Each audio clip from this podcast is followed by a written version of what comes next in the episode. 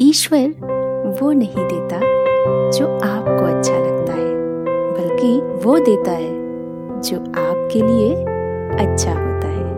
मैं हूँ आकांक्षा और इस बार आप सबके लिए लेकर आई हूँ एक बहुत ही खूबसूरत सी कहानी, जिसका नाम है शक्ति। एक बार एक बहुत ही पढ़ा लिखा सा व्यक्ति फ़्लाइट में ट्रेवल करने जा रहा था, पर वो बहुत जल्दी में था।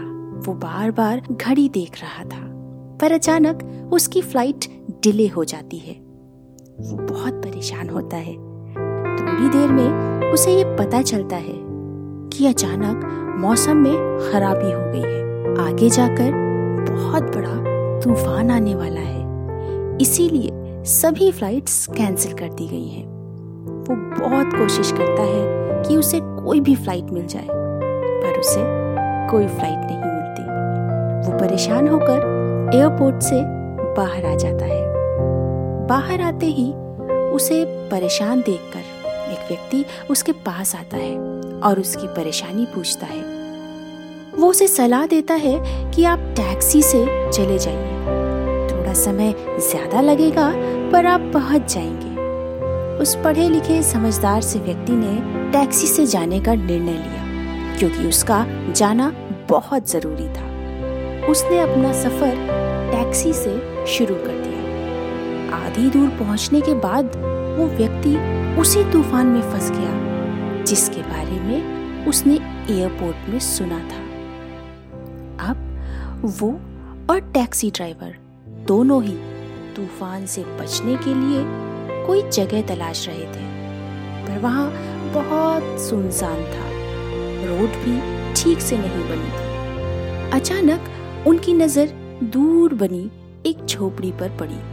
वो दोनों जल्दी से वहाँ पहुँच गए। उन्होंने देखा कि उस झोपड़ी में एक बहुत बुज़ुर्ग महिला बैठी है, पूजा कर रही है और एक बहुत बीमार सा बच्चा उसके पास लेटा हुआ है। उस पढ़े लिखे व्यक्ति ने पूछा कि माता जी इस बच्चे को क्या हुआ है?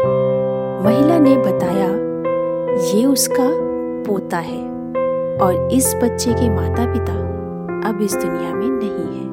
महिला ने बताया कि इस बच्चे को एक ऐसी बीमारी है जो सिर्फ़ एक ही डॉक्टर ठीक कर सकते हैं, पर वो बहुत दूर रहते हैं।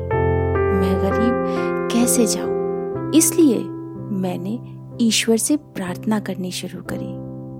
अब ईश्वर ही इसकी तबीयत ठीक कर सकते हैं। उस पढ़े लिखे व्यक्ति ने पूछा कि माता जी वो डॉक्टर कौन है और कहाँ है? बुज़ुर्ग महिला ने डॉक्टर का नाम बताया।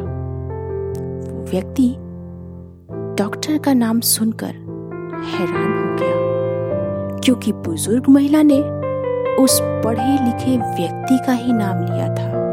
वो पढ़ा लिखा व्यक्ति और कोई नहीं, बल्कि वो डॉक्टर ही था, जिसके पास वो बुज़ुर्ग महिला अपने पोते को नहीं ले जा पा रही थी। उस डॉक्टर ने तुरंत ही उस बच्चे का इलाज शुरू कर दिया।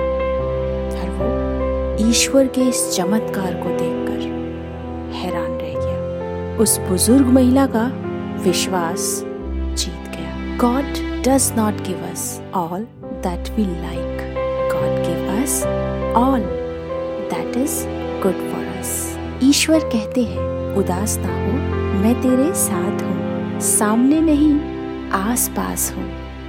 पलकों को बंद कर और दिल से याद कर। मैं कोई और नहीं, तेरा विश्वास हूँ। आई होप कि आज की कहानी और उसमें छिपी हुई सीख आपको पसंद आई होगी। Thank you for listening listen कहानियाँ।